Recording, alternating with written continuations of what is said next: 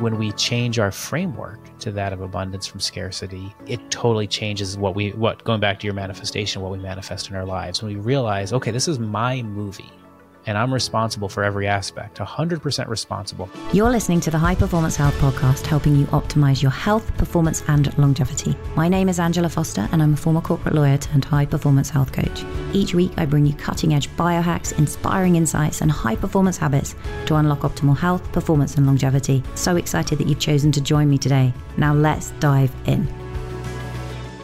Hi, friends. In today's episode, we're talking about unlocking doors within yourself. Doors to healing from things like anxiety, depression, or even past trauma, and also doors to manifesting abundance, not just in the material form, but the kind that radiates from within doors to really understanding the very fabric of consciousness and discovering the truth within all of us. My guest is Matt Zemon, who has a Master of Science in Psychology and Neuroscience of Mental Health with honours from King's College in London. And Matt has studied the effects of psychedelics on the mind and the potential for these experiences to serve as a catalyst for positive transformations. He's also the author of the Amazon bestseller, Psychedelics for Everyone. And in this podcast, he makes the distinction, as he does in his book, that while he believes psychedelics are for everyone, not everyone should take psychedelics. And you'll hear us talk about the importance of source, mindset, and setting, and also integration. And if you're considering psychedelics, I would really encourage you to take note of each of these things and to check with a trained practitioner in relation to any medication you may be taking or any previous mental health issues that you have had. In fact, when I spoke to Matt myself offline about my own experience of major depressive disorder and bipolar medication, he expressed the fact that he would exercise caution in an individual like myself using psychedelics because of the inner work that I've done to reach the position I'm now in, to get to that point of stability, and for want of a better word, the scaffolding that allows me to stay medication free. And I wanted to share this with you because I think for anyone like me who's had a diagnosis of major depressive disorder or another mental health diagnosis, diagnosis, I found that it really takes ongoing work. It's a daily commitment for me, which is partly why I'm so interested in this and wanted to share this important information with you. So I say approach this conversation with an open mind and grace and honor yourself as you listen. But please remember that, like all medicines, psychedelics should be taken very seriously and work with a trained professional in a safe and legal environment who recognizes the importance of integration going forward following the experience. This episode is for informational purposes only, and you should always consult with a healthcare professional before making any decisions about using psychedelics or other medicines. But without further delay, let's now dive into consciousness, abundance, and the exciting new developments in mental health with Matt Zemon. Hey, Matt, it is so wonderful to have you here today. I've been really excited about this upcoming interview. Um, it's a topic that I I'm not that familiar with. And I, I think sometimes I do a podcast and I know I come into it with a beginner's mind and with the expectation of learning a ton. And I think this is definitely one of those. So, firstly, a very warm welcome to the show. Angela, thank you for having me on. I've been looking forward to this conversation, and uh, yeah, I'm looking forward to diving in on a, on a variety of things that we have uh, we've kind of talked about in advance of this call. Yeah, for sure. Um, we we were having a good chat uh, offline, uh, and I think we both figured out we should we should start hitting record um, because uh, there's some gold there, which I want to come back to in just a moment. Um, uh, and loop the the listeners into our conversation. But I think a good place to start, right? I just I love the the opening statement that you make in your book. I don't believe everyone should take psychedelics, but I do believe that psychedelics are for everyone. And you've been on a, a personal journey over the last few years. Um, you've written a fantastic book. You now have a journal to go with it. Um, I, the book I just was sharing on my social media, best selling in like every single kind of category, almost pretty transformational. Um, what, was the background to this? What took you on this journey originally? I wish I had a, a, story that talked about how thoughtful and responsible I was for my first experience, but it really wasn't the case. I had some friends invite me to a guided um, mushroom journey. At that point, I didn't know what psilocybin was or how powerful it could be. I was not a drug user. I wasn't even really a big drinker. And um, yeah, I, I, didn't really see the value, but they explained that uh, it's a great way to learn more about myself, to um, to dive deep, and that I should probably do this. So I did, and I couldn't believe um, how many things I learned in that very first ceremony. Um, I connected with my mom, who died when she was 49 and I was 22. I saw I could pull a, kind of a string from her to me to my children and see this connection that was just astoundingly beautiful. Um, I felt incredibly safe and loved, and then realize that I don't feel incredibly safe and loved in my everyday life. And that was a huge eye opener for me. Um, and I also realized I was scared of dying and that that wasn't my story. That was her story. Um, so I left that experience and ended up going back to school to get a master's in psychology and neuroscience, and then traveling around experiencing um, many different types of psychedelic medicine delivered by all sorts of types of practitioners, from doctors to PhDs to indigenous leaders, to see how those medicines made me feel and what they opened up in my mind. And I've I've loved this journey. And now many years later, I'm I'm working closely with the medical community about how they can incorporate ceremonial practices into their process. And I'm working with the ceremonial community and how they can incorporate medical best practices, um, and all with the idea of how do we reduce risk and how do we help optimize the experience. So interesting, and you've shared so much in the book, like so much detail about it, which is is is really helpful. I think as well for people who are new to this area.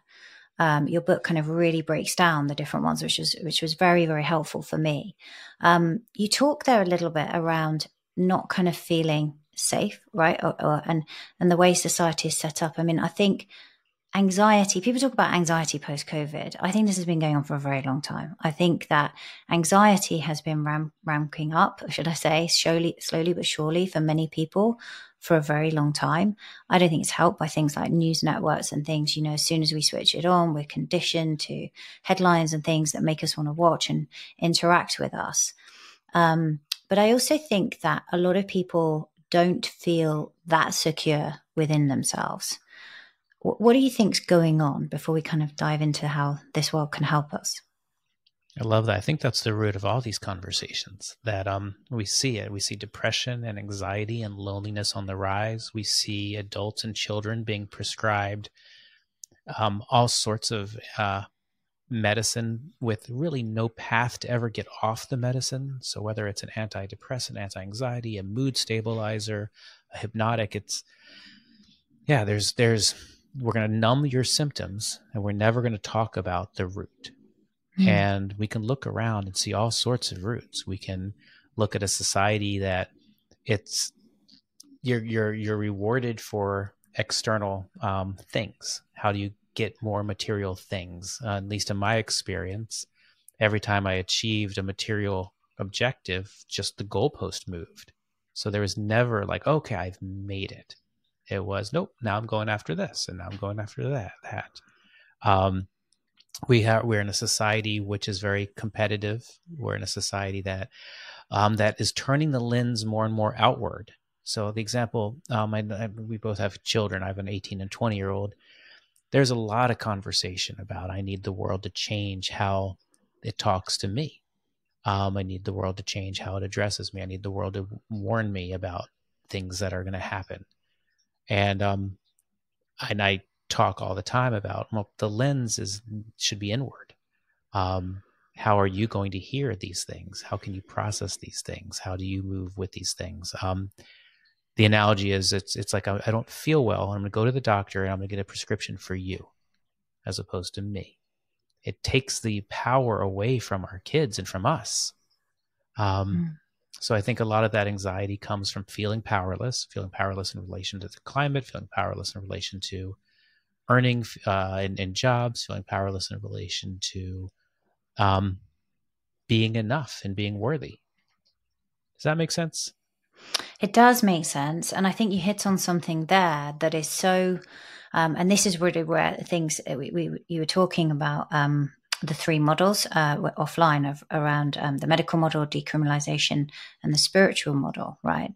And when we think about the spiritual side of things, I think so much you know, there's a real movement at the moment in terms of manifestation and how we can bring what we want into our reality. And I was actually talking to one of my my um, program mem- group members um, today, talking to them as a group. And one of the things about manifestation, right, is this idea of worthiness. like we can attract into our lives and achieve what we feel worthy of.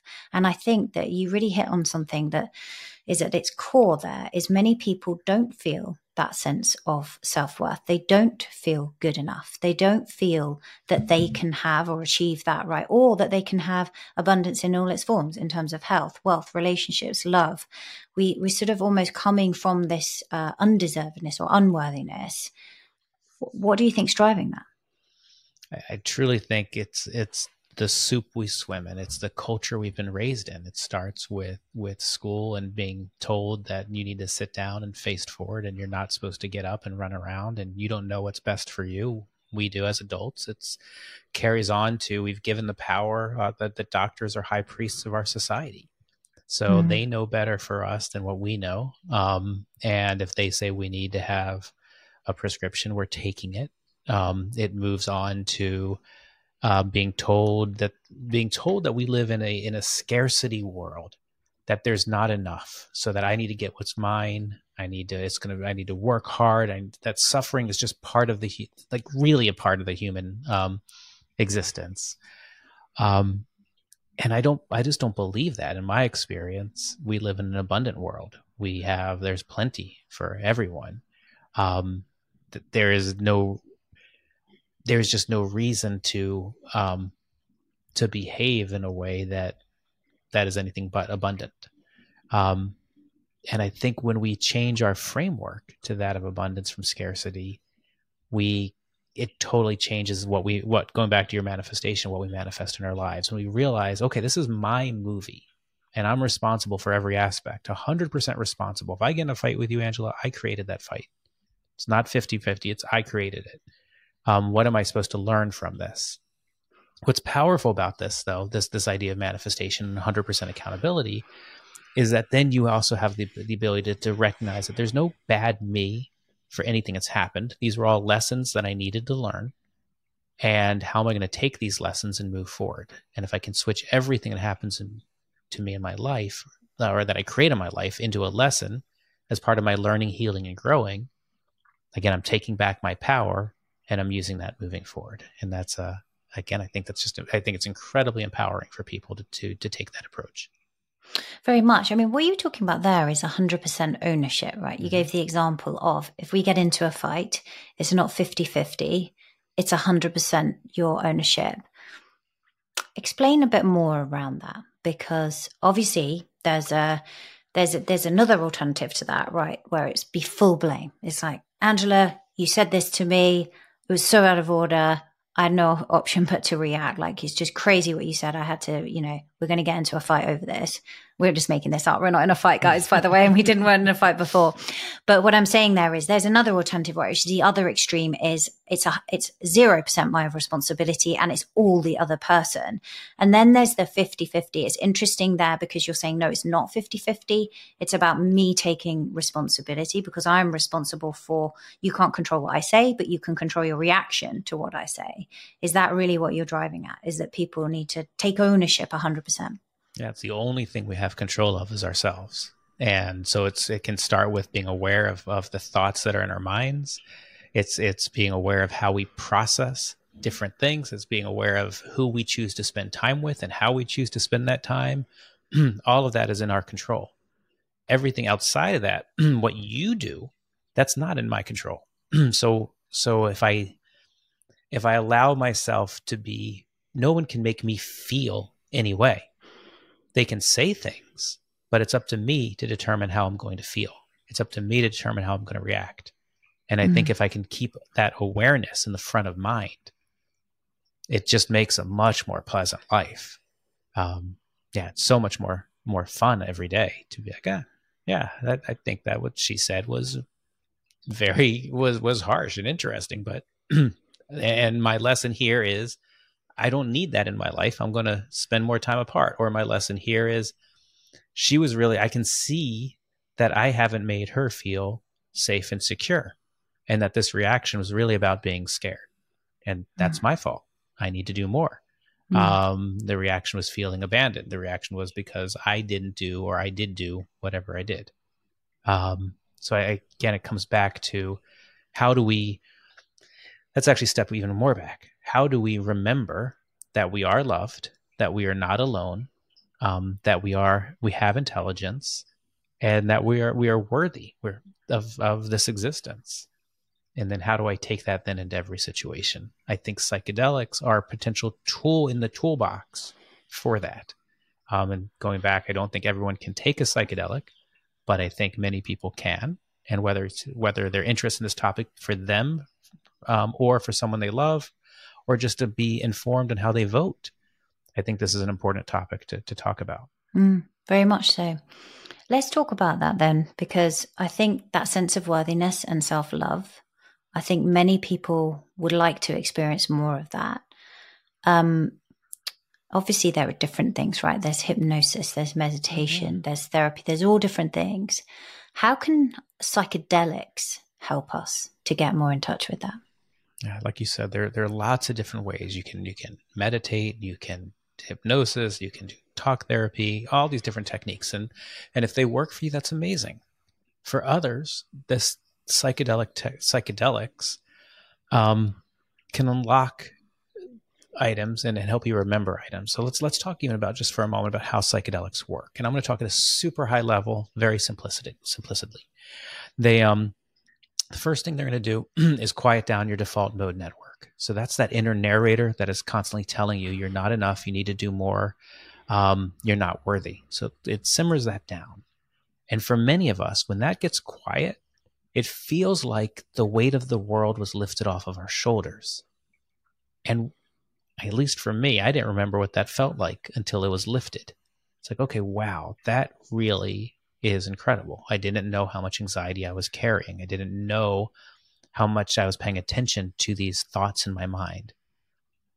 The next thing it does is the medicine connects different neurons in your brains. It allows these neurons to fire together that haven't fired together since probably since you were little. Because as we get older, we're constantly pruning down our neural connections. Um, this reactivates it. And when that happens, we start thinking in ways that are different than how we think normally. Um, and that can look like different things. It can look like memories. It can look like appearances. It can look like um, connecting the dots uh, of, of, things you've been thinking about. But it, it opens that up.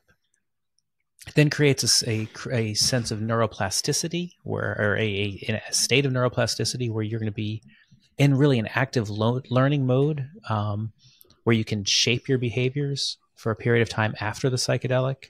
And then the final thing that many of these psychedelics do is it allows you to feel whatever it is as, your sacred, um, that you are connected to something um, beyond yourself and that you are part of something beyond yourself. And for many of us who are experiencing loneliness, it's a pretty large reminder that we're not alone um, that we are we might look like different waves but we're part of the same ocean that we are um, potentially connected to a, uh, a, a, a, a something beyond this human body.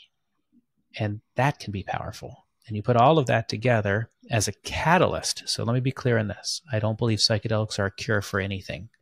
It's a catalyst for remembering and with that, with that v- quick vantage point of, oh, I see I don't have to feel the way I've been feeling or I don't have to think the way I've been thinking, I can then move into the integration period after the psychedelic is off about how do I actually manifest these things in my life that were so clear to me during the psychedelic experience? And how do I keep aware of those things? And that's the practice and I believe that's where the real work is with psychedelics that we Psychedelics are just a moment in time, and the real work is the integration. Perimenopause can be a time of significant disruption, not just to our hormones, but also to our sleep, anxiety, energy levels, and gut health. Add in a busy work schedule, workouts, and three kids, and I know that I need more nutrient support than I used to. While I do my best to get enough vitamins and minerals through whole food sources every day, there are times I can't quite get enough servings, and that's why I take AG1 every day. It covers my bases with high quality ingredients like pre and probiotics to support gut health, adaptogens to help buffer stress, antioxidants, and whole food sourced nutrients to deliver that welcome boost in energy. One daily scoop of AG1 covers my nutrient gaps and supports my mental and physical health without a lot of hassle. I simply add one scoop to my water in the morning with the confidence to know I'm giving my body what it needs. Taking AG1 helps me to feel more energized, sleep better, and gives me glowing skin. If there's one product I had to recommend to elevate your health, it's AG1. And that's why I've partnered with them for so long. So if you want to take ownership of your health, start with AG1. Try AG1 and get a free one year supply of vitamin D3 and K2 and five free AG1 travel packs with your first purchase exclusively at drinkag1.com forward slash Angela Foster. That's drinkag1.com forward slash Angela Foster. Would you like to uncover the secrets of your metabolism and hit your weight goals in a really easy, scientifically driven manner? For over a year now, I've been using a smart little device called Lumen. And through a simple breath test, Lumen helps me optimize my fasting period. It tells me the best time to eat carbs, how to fuel my workouts, tracks how stress and sleep affect my metabolism, and gives me daily personalized meal plans. Lumen is the first device to hack your metabolism and reveal your lifestyle and diet's true impact on your health and ability to lose weight. And it can help you to enhance fat burn, lose weight, and boost your energy naturally. And Lumen is giving listeners of this podcast $90 off. All you need to do is head over to angelafoster.me forward slash lumen and enter code Angela90 at checkout to save $90 you can finally take charge of your metabolism in 2024 with this exclusive discount. Simply head over to angelafoster.me forward slash lumen. That's A N G E L A F O S T E R dot M E forward slash L U M E N and enter code Angela90 at checkout. Now let's get back to the show. Very interesting. I mean, the way you've described that makes me think, where do I sign up? Like, it's very interesting, very interesting because I've I've uh, not experimented very much with this, but with a variety of different things, right? And um, I know, for example, that even when I look at back at my own experience with medication, right, with bipolar medication, and I was taking antipsychotics alongside antidepressant medication. What was very interesting that I observed when I sort of was well enough to do what you're talking about, which is the integration work. I think whatever you're taking, right, it's a tool to enable you to create change. Um, and it was very interesting that when I played tennis, I could see the ball could slow down a little bit more. There was more time. The the anxiety was falling away a little bit, and that sense of urgency that that we experience in in life. So I could be more in the flow. I could be more present, and I truly believe that it was that those years spent doing that and then doing the CBT, the meditation, the visual, everything else I was doing alongside, which I think you describe as the integration work, that has allowed me to be more present to each situation which I love. It's one of the things that I'm most grateful for out of the experience is that I feel when I'm with someone, like when I'm with you now, I'm 100% in this podcast and 100% listening to you and experiencing everything you're talking about. And I didn't have that before, right? The flip side of depression is anxiety and my mind would be kind of scattered and in different places.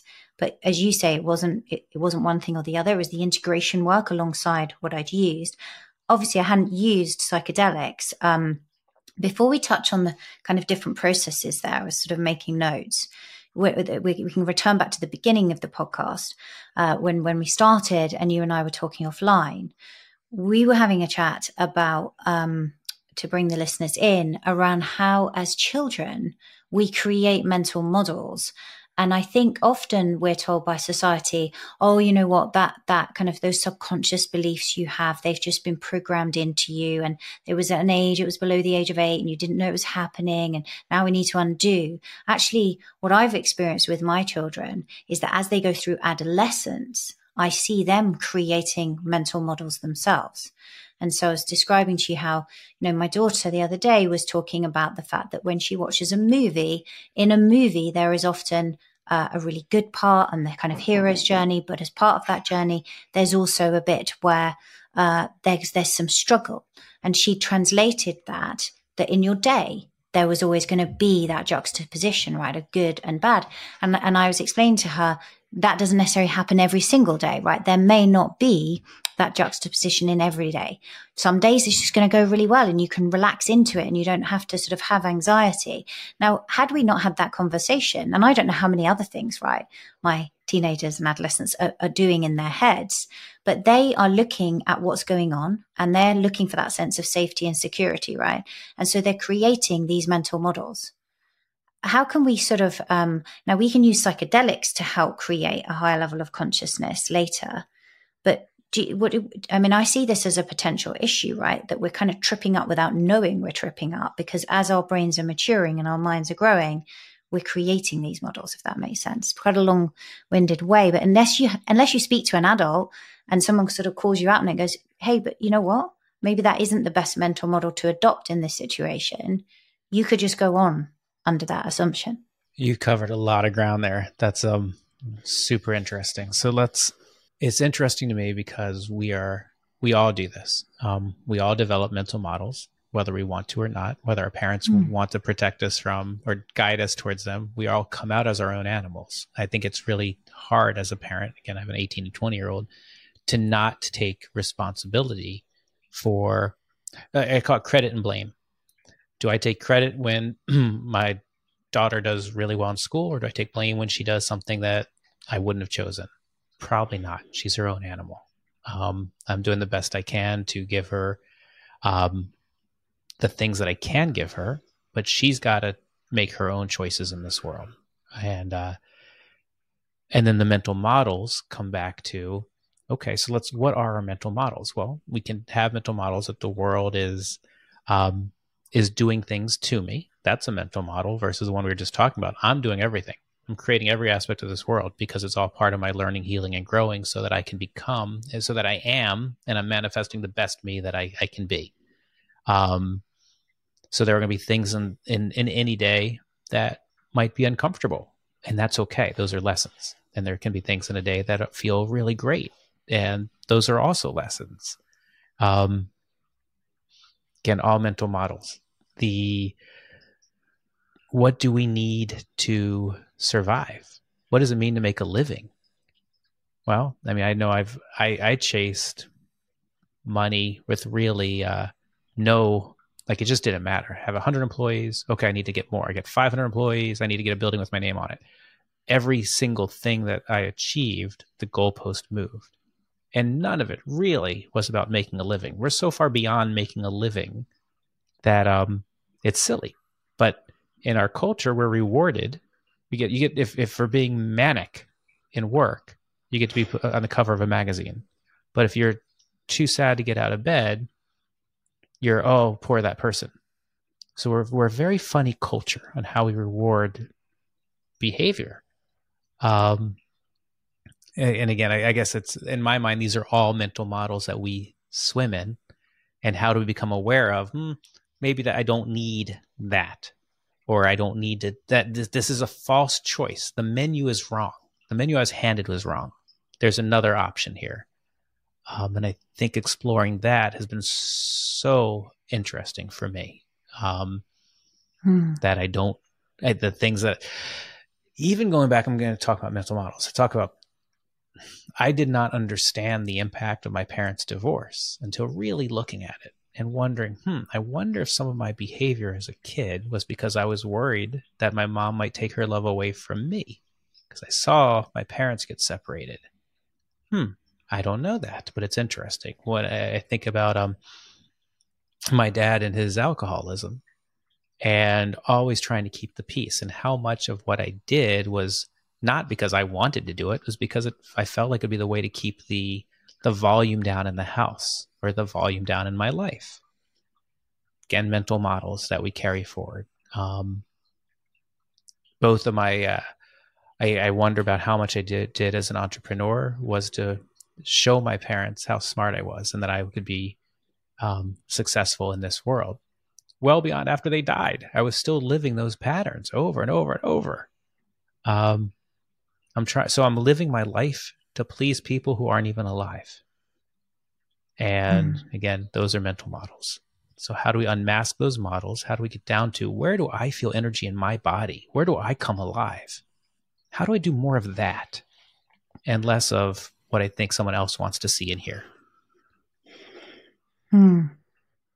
So when we think think about that, how do I do more of that? The first step you describe is it kind of if we're using something like psychedelics, it can allow us to think differently. What I wrote down here is we can begin to think differently.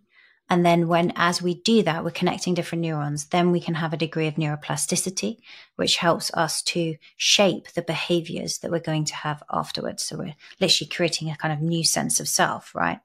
Um, and then we can become more connected and we can start to integrate the behaviors we want and manifest the life that we want effectively. Is that a fair summary of how they can help us? That's a great summary. Yes. Awesome. I'm glad I got it. Um, so with that, then in the book you talk about different psychedelics, right? And mm-hmm. they're they're all different, right? So there's psilocybin, for example. Um, there's ayahuasca. There's quite a few different ones that you speak of. LSD. Um, how do we know? Obviously, the advice I presume would be to work with someone, a practitioner, on this basis who is able to help that um, integration which ones would you use? Are there ones that are for certain kind of um, objectives that, that you're trying to achieve? Can you explain a bit more about the different ones? Yeah, I'm going to start though with how do you keep, what are the three things to really pay attention to for risk reduction? And it's source, set, and setting. So, sources, where did your medicine come from? If you're doing um, legal ketamine therapy, it came from a pharmacy. That's easy if you are working with a ceremonial guide, they probably test their drugs. If you're buying it off the street or you're um, doing it at a festival, mm, you really don't know what you're taking. You know what you we know what it's sold as, but you don't know what you're taking. So that's that's a danger inflection point for these these medicines. Set is your mindset. Do you know how long this drug is going to last? Are you have you prepared and thought about your intention? Are you in a good place for the deep work you want to do with this medicine? Um, do you feel that you are safe in this place and that you are being watched for in your non-ordinary state of consciousness? That's all your mindset, and uh, and then setting is truly the physical environment. Do you have control over the sound, the music? Are you going to be interrupted by your kids or dogs or neighbors? Do you know the people around you and that you're safe with those people? That's the, the physical environment. If you take care to on source set and setting, the research shows that having a truly bad trip is very, very, very unlikely. Is mm-hmm. it possible? Of course it's possible, but it's not likely. The um Trying to think where we I, I just lost my train of thought with the original question. Yeah, I was talking about the different um, mm, different, different types that you can use, but it's very helpful the source set setting because that would explain right when you know I remember a friend of mine at uni saying that she took LSD and it was the most awful experience because she was kind of hiding in the corner of the room and there were these giant spiders and all her kind of fears coming. She was just waiting to ride out the time effectively, right? Which I think is many people's fear that something like that will occur or Absolutely. And but then that's part of just having the, the guide or the trained facilitator with you. Again, whether it's legal or ceremonial or a friend, having someone there who knows who can so in advance saying to you, look, you might see something that you don't like or you find uncomfortable. I encourage you, instead of running away from that, to explore it with curiosity. What are you here to teach me? Spider, dragon, whatever. Um, and because if you run away, it can spiral into a into a challenging experience. Right. Um, you know, the example I talk about in my book is the um, I had inappropriate uh, sexual contact with a family member ten years older when I was a young teenager, and it was something I was mortified about. Um, just awful, awful experience. So fast forward 45 years and or 40 some years. And in one of these psychedelic journeys i was right back there. And it was not my intention to look at this but i was there. And i did explore it with curiosity. And i could see that this person she was rejected from her father. She was not feeling smart or attractive or loved. She was um, struggling with substance use and I didn't have to condone what she did to understand the humanity of it. And I didn't have to put the blame on myself. I could recognize I wasn't the adult in the room. And it, it's not, this is just something that happened. Um, so again, once I could understand the humanity, I could forgive that without forgiving the action, if that makes sense. And mm. I hmm. was able to move on. And now I can talk about it without my ears burning or getting a pit in my stomach.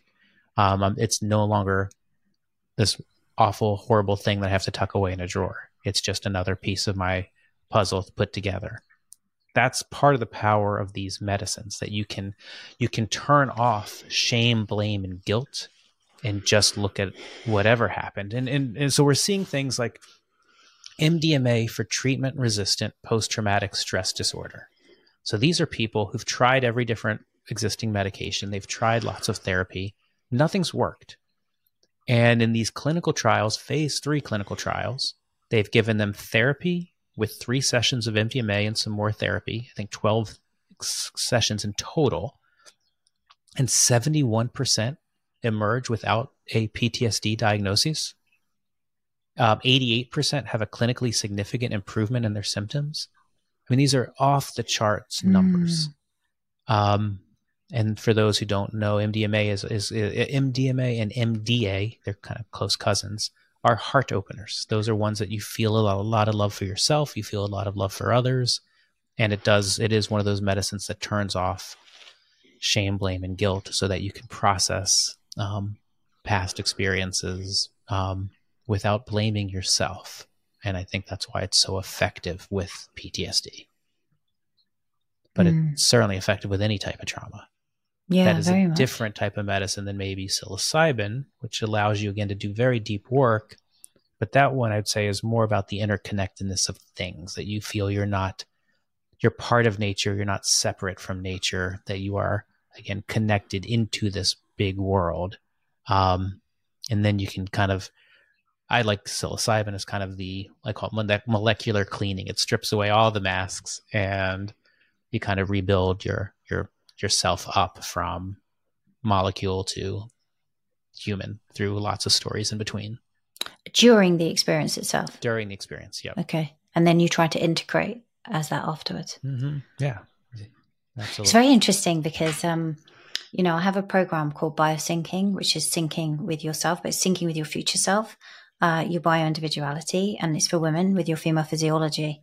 And it's it strikes me how powerful the this is in relation to creating that future self right and becoming super intentional about who you want to be um what one thing that i guess i'd like to ask is often we see and this is this is shown a lot on social media and it's kind of almost like a rite of passage it's become that with some people when they're taking these plant medicines there is uh purging that goes on mm. and then they become actually physically quite ill but then at the end of it, they feel like they've had this revolutionary experience. How much is that a part of previous trauma? trauma? How much is it to do with uh, not being in the right mindset? How much is it to do with what you're actually taking or the amount that's being given? And is that actually something that, not, I wouldn't say a necessary part, but is it maybe an expected part or an integral part of moving on?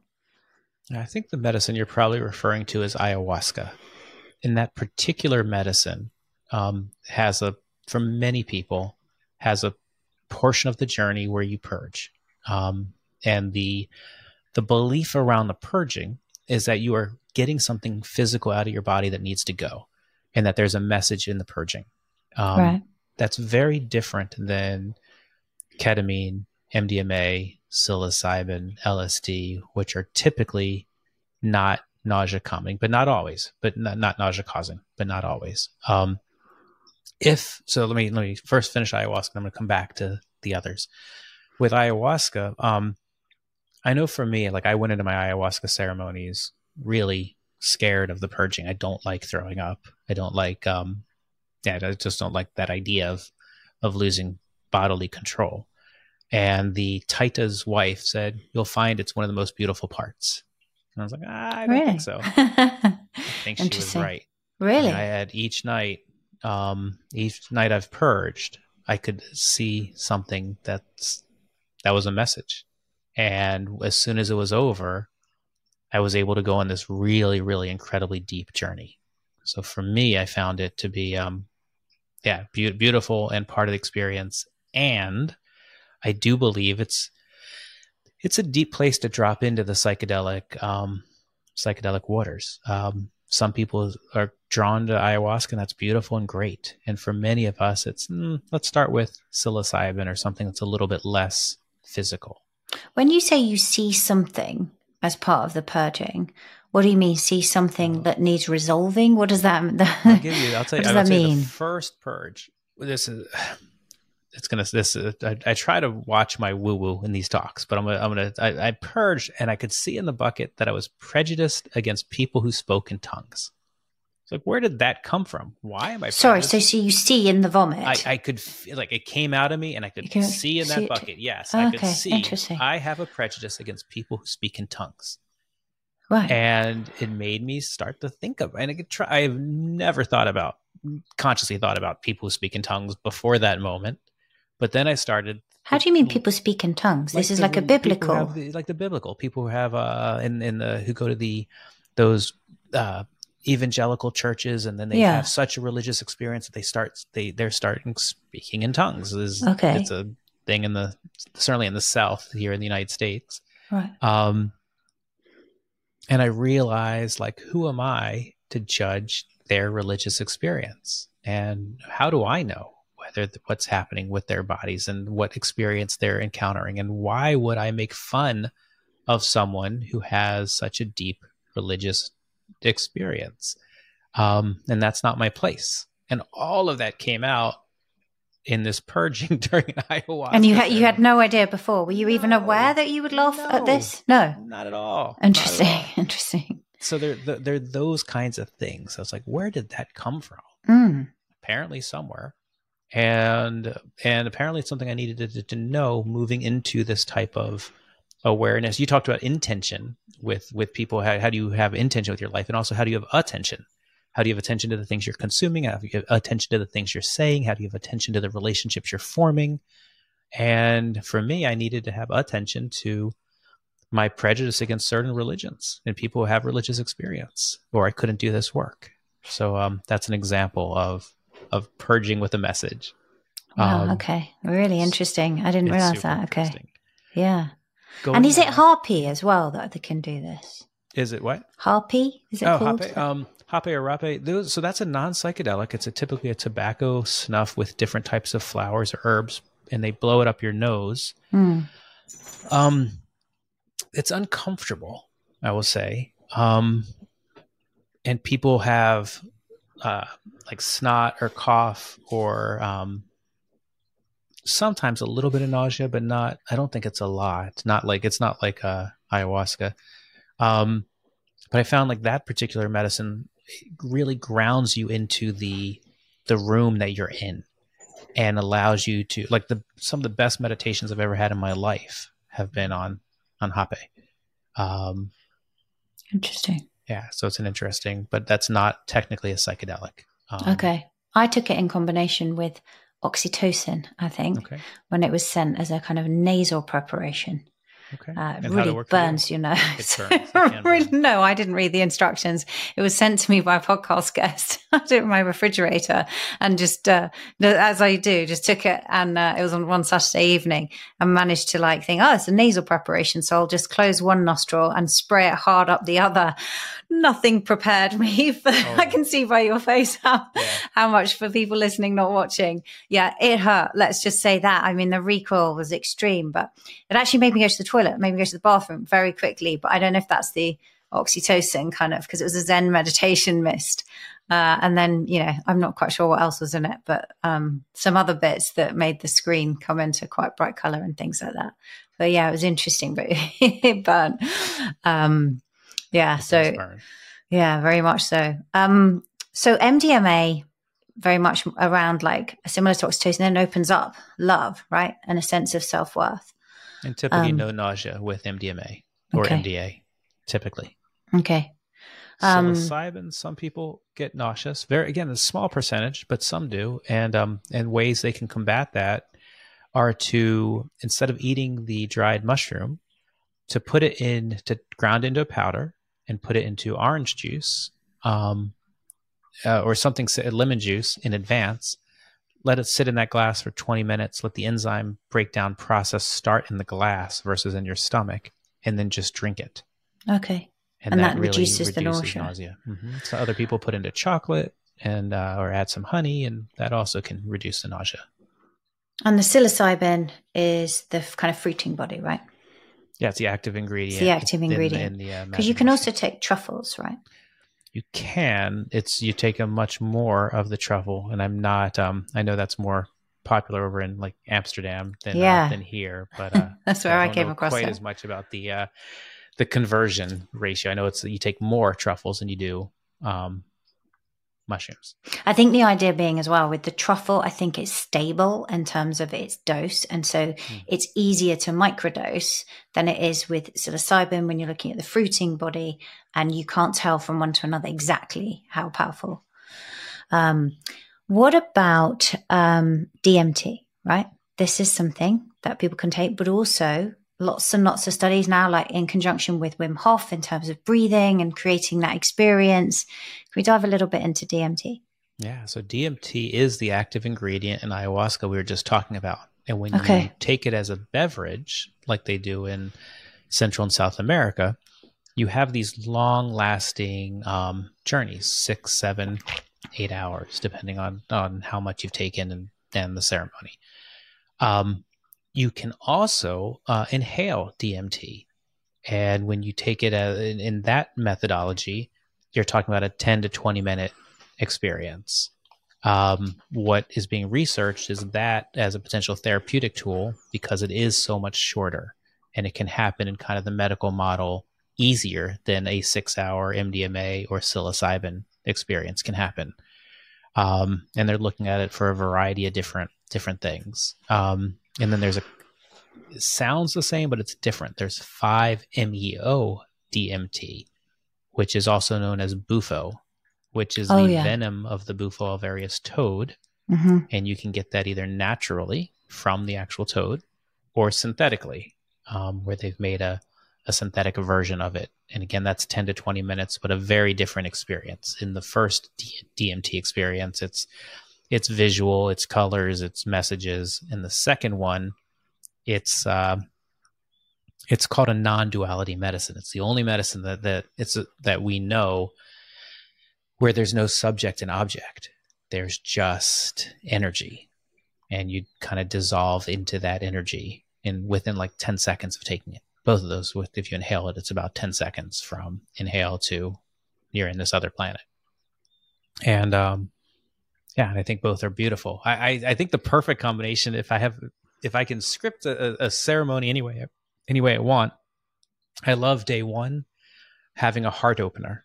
So that can be MDA or sassafras or MDMA, where people get used to ceremony. They feel love. They feel love for themselves and for others.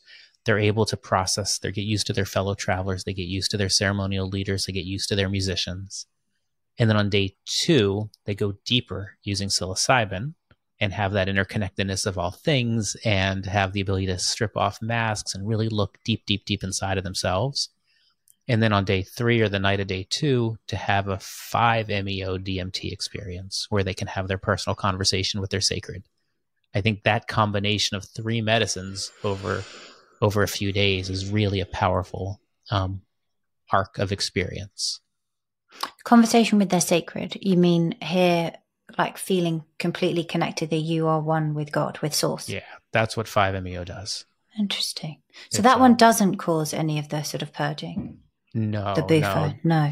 Now, there are three kind of ways that we see people experience 5-MeO. Some is what we call sitting Buddha. They're just in a purely bliss state.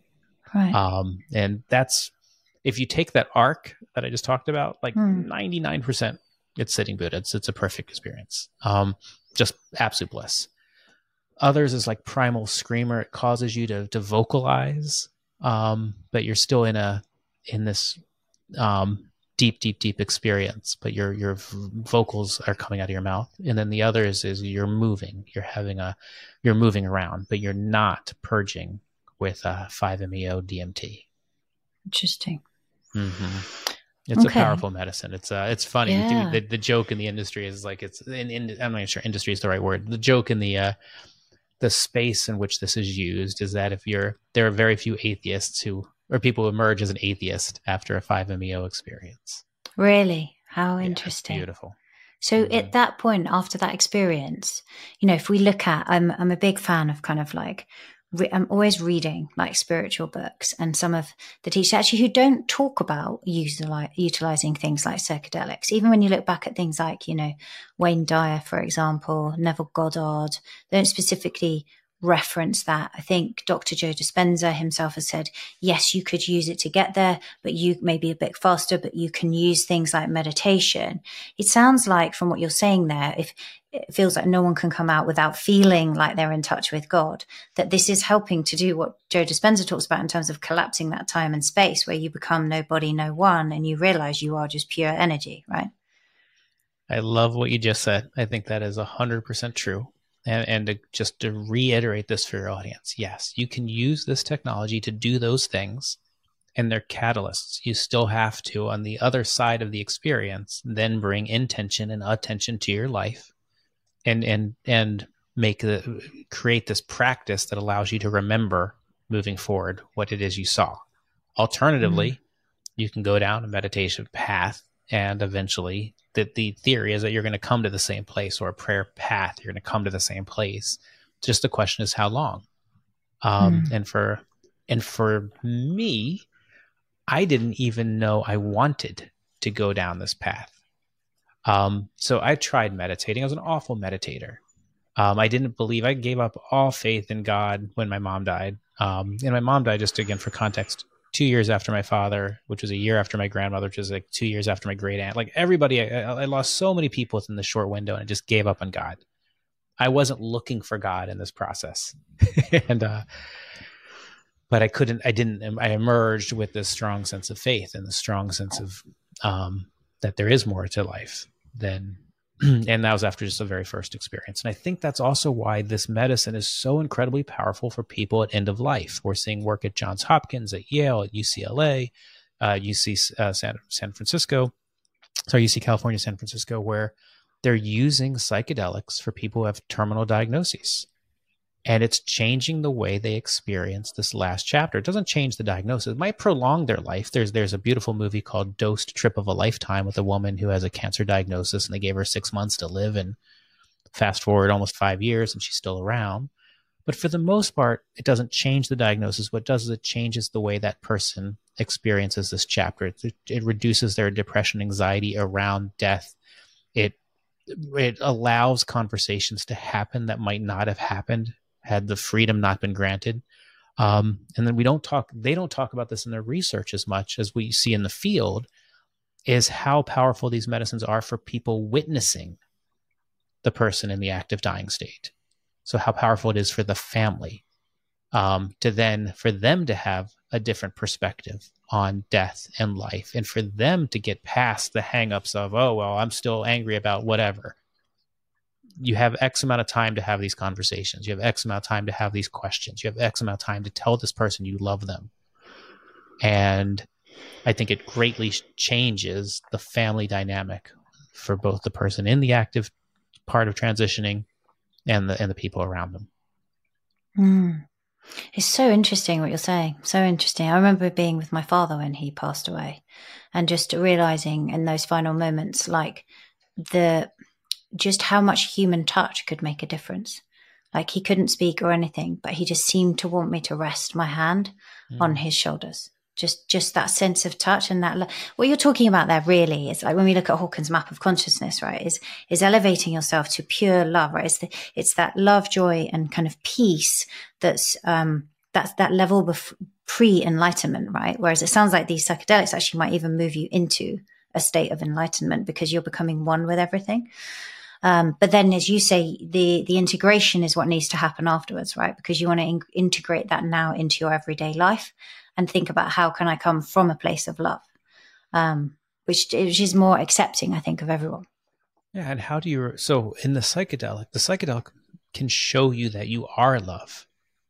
and you can for for at least that period of time however long your journey is okay i am love i'm not looking for love i don't need to find love i'm not missing love i am love mm-hmm.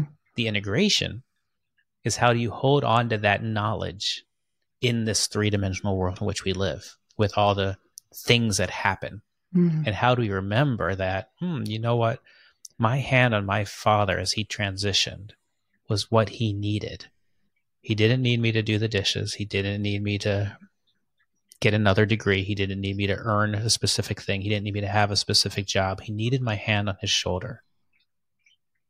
Mm. And that is again where the menu is different. Mm. Yeah, that feeling of um oh sorry, I didn't interrupt you no, there. No, please do. No, I was going to say that feeling of pure love. Actually, the time I've experienced it was um under deep hypnosis, but I'd been hypnotized for about two hours. Uh, and it was interesting because at that point I had an experience where, um, and I didn't know how to describe it before, but I would say it is as you are describing. It was pure love. It was, I, I wasn't a person. Um, and it was just this feeling of not, of, of just oneness and wholeness, I think. Yeah, wholeness. Um, and and no kind of separation and, and beauty. That was the thing. But i don't mean that and then that sounds narcissistic. I don't mean physical beauty. I mean beauty within just beauty in terms of whatever because i don't know how to put my finger on it because it's not physical right? But this beauty in terms of this consciousness or this energy or whatever it is that we are it's really interesting. But that was after that took a, a few hours of hypnosis together. It took a few hours of hypnosis to realize that that's that is oh you. yes that would be a better way. Yeah that's true. Yeah.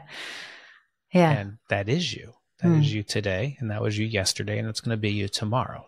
The question is for all of us is can we get beyond our minds and the stories we tell ourselves to remember who we are? Because mm. we have it.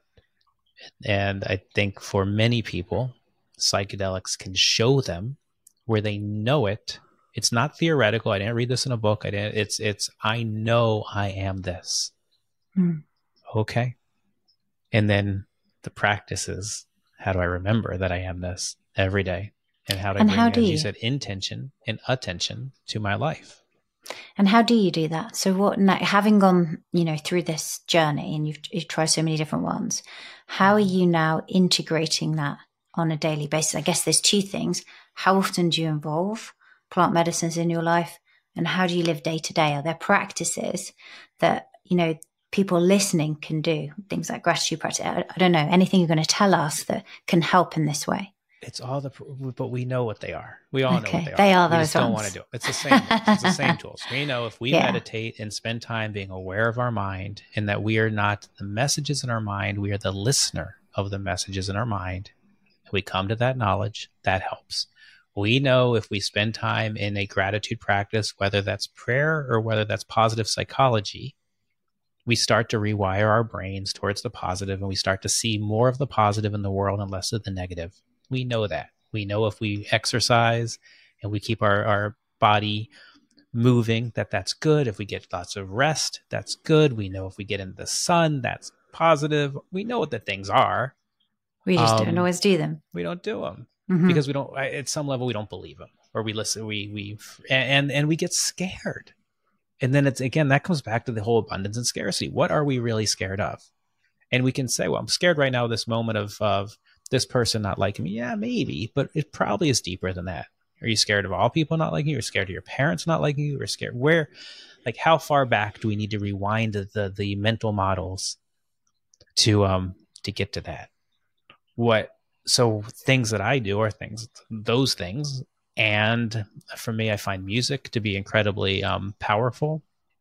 Um, I find this practice of this conversation. Let's just talk more and have real connections about, yeah, I'm thinking about this, or right now I'm not feeling that, um, versus talking about sports or weather or any of that kind of stuff? How do we have more of these conversations in our lives? Um, so for me, this is the practice. This isn't a podcast. This is the practice. Mm. Um, and how do we do just how do I do more of this every day, every conversation? You talked about your your presence and that right now you you're hundred percent here and having that.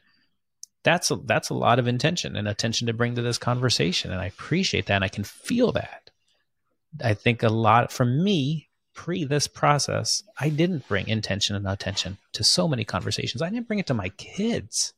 I was very mm. much a, a workaholic father who felt the best thing I could do is provide. And really, and when I talk to my kids now, it's like, no, they didn't want me to provide. They want me to be here. And I missed uh, a number of years in this journey. But it, that was part of my process, and it is what it is. And now we're here, and that's okay. Yeah, and now you have the relationship you have, which mm-hmm. yeah. Um, what about breath work just before we kind of close off do you practice that like obviously do, do you yeah. do like wim hof style breathing or other forms of breathing what do you practice yeah i don't do wim hof but it, there's there's a number of different breathing techniques that i think are like you can do simple ones like box breathing i think is super mm, helpful like to calm breathing. down i like box breathing i think just being aware of the breath and and even for 10 seconds like okay i'm finding myself getting i'm finding energy in my body being raised to a point I, I, I recognize this is not healthy. Let me just focus on the breath and bring it down and just remind myself that this is just what's happening here. Um, I love holotropic breath work, which is a way for people who don't want to use um, psychedelic medicine, but they still want to achieve a non ordinary state of consciousness. I was hugely skeptical that this could work. And, um, and I was wrong holotropic breath work can absolutely drop you into a non-ordinary state of consciousness where you can do uh yeah you can do work in that state um, without taking any medicine um so yeah I, I think the breath rem, I, I, knowing that all the air that's ever been is on the planet now. So we are breathing the air of every person who's ever lived and every person who will live. And we're part of that is really cool. Mm. um yeah and again just watching watching the energy in the body and reminding myself you know again, i don't know if this is a guy thing but i certainly have been i was told like boys don't cry. Emotions are um they're not helpful and now i believe that emotions are thoughts that don't yet have words with them so when i feel emotional about something i'm trying to pause like what's coming up what is this what am i really feeling what does it mean to feel scared or hurt or or happy? What does that really mean here in this context? So I love spending time with my emotions in a way that before is like how fast can I move through the emotions and get back to doing because I'm a great doer. Um, I can hide behind spreadsheets and computers all day, every day. But um, I'm loving spending more time with emotion. Amazing. Where can people find out more about you? I think you have a journal for people who want to explore psychedelics and and make those kind of I guess transformation of self, right, and become more in touch. Um, where can people find out more about your work, and also tell us tell us what you're doing? You're obviously like working with the medical community. What can we expect next?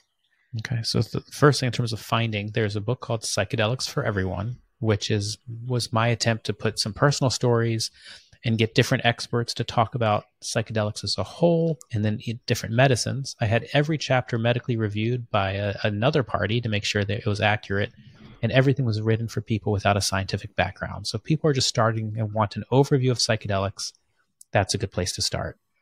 My second book is called Beyond the Trip. And this is for people who are already planning to do a, a psychedelic journey, again, whether it's legal ketamine or a ceremony. And this is a, a way to prepare by setting intentions and gathering resources to have a place to put your thoughts right after your psychedelic experience.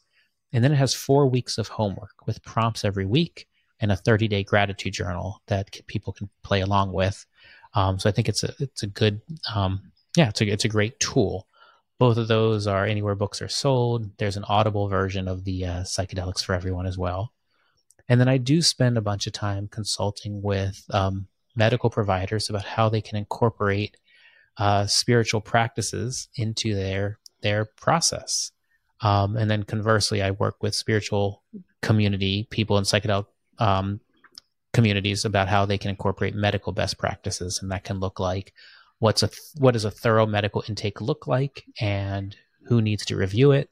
What's what does an informed consent to look like? Um, why would you want a statement of sincere religious belief those types of things for the spiritual community that i think are uh, yeah, there's a lot that both communities can teach each other, which is which is super exciting part of this. Uh, I think the future of psychedelics. Awesome. Thank you so much. Um, yeah, you've, you've, shared a ton. I don't think we quite got to ketamine, but you cover it in the book, and the the book is super super easy to read. I must say. Thank you. You know, we didn't cover. I just want to just put a quick shout out. We don't have to cover in depth, but yeah. We, before we went on, we were talking about kind of all the things psychedelics are being looked at, and and at a high level, it's anything that has repetitive thinking patterns in it. So depression, anxiety, OCD, eating disorders, substance use. There is research being done on all of these things with psychedelics. But also, as, as people who are listening might have more specialized things, and, and we brought up autism earlier. There's a group out there uh, with Aaron Orsini running it, which is looking at the intersection of autism and psychedelics. And University of Toronto is now doing research with that. So whatever it is that you're thinking about, um, opioid disorders, ibogaine is, is showing to be incredibly powerful for people suffering from opioid uh, disorders. So I encourage you to, to Google whatever it is is the niche challenge and psychedelics and see if there's anyone doing research um, out there on that. I think you'd be might be surprised on how niche this current renaissance of academia is in the world of psychedelics. Uh, you brought up bipolar as, an, as another example. A lot of the mm. research historically anyone who who was either bipolar themselves or one family member away from someone who's bipolar was immediately excluded from research trials. Yet we hear Dr. James Fadiman and other people saying, "Okay, well, wait a minute. Maybe there are, are there's a lots of citizen scientists out there who are bipolar and are using psychedelics, but not when they're in a manic state." Okay, and that's so. There's again, the research is is coming quickly um, and there's lots of uh, citizen scientist stuff out there for you to read. And I put a ton of it into that book for people as well. Amazing. Thank you so much. Thank you so much. I think this will be very popular. We had Dr. Danny Gordon on, who's uh, uh, specializes in uh, ketamine and, and cannabis, medicinal cannabis, and it was really popular. And uh, yeah, you've shared so much. I definitely feel like uh, it's the wrong word to say you've taken me on a journey, but you've definitely expanded my my knowledge today and just yeah, have a real openness to this and, and developing a greater sense of consciousness. So I want to thank you for being so open and sharing so much. Um, and yeah, th- where, where, can lastly, where can people connect with you if they want to connect with you? Thank you for doing that. It's mattzemon.com is my website. I have lots of videos and things there. And if people want to schedule discovery calls, I, I love doing those with people about um, yeah, just trying to help help them reduce their risk. And then I'm on Instagram and LinkedIn. Amazing. We will link to all of that in the show notes. Thanks so much, Matt. Angela, thank you. I appreciate this conversation very much. Thanks for listening to this episode. In the show notes, you will find more information on how to connect with Matt and also his amazing book on psychedelics. You'll also find a link to an earlier episode that I think you'll really enjoy with Dr. Danny Gordon on integrative medicine and the use of ketamine and medicinal cannabis in mental health. I hope today's episode inspired you on your journey to vibrant health and high performance. Make sure you check out the show notes for a summary of all the important links to everything we talked about. And if you enjoyed this episode, hit the follow button and share it with a friend on social media or leave a review over on Apple Podcasts. Remember, achieving high performance health is about getting 1% better each day. So think about one thing you learned from today's episode and start implementing it today. Share with me what you've learned on social media over at Angela S. Foster. I love hearing from you and connecting with you. Have a beautiful day and always remember you are worthy of your dreams.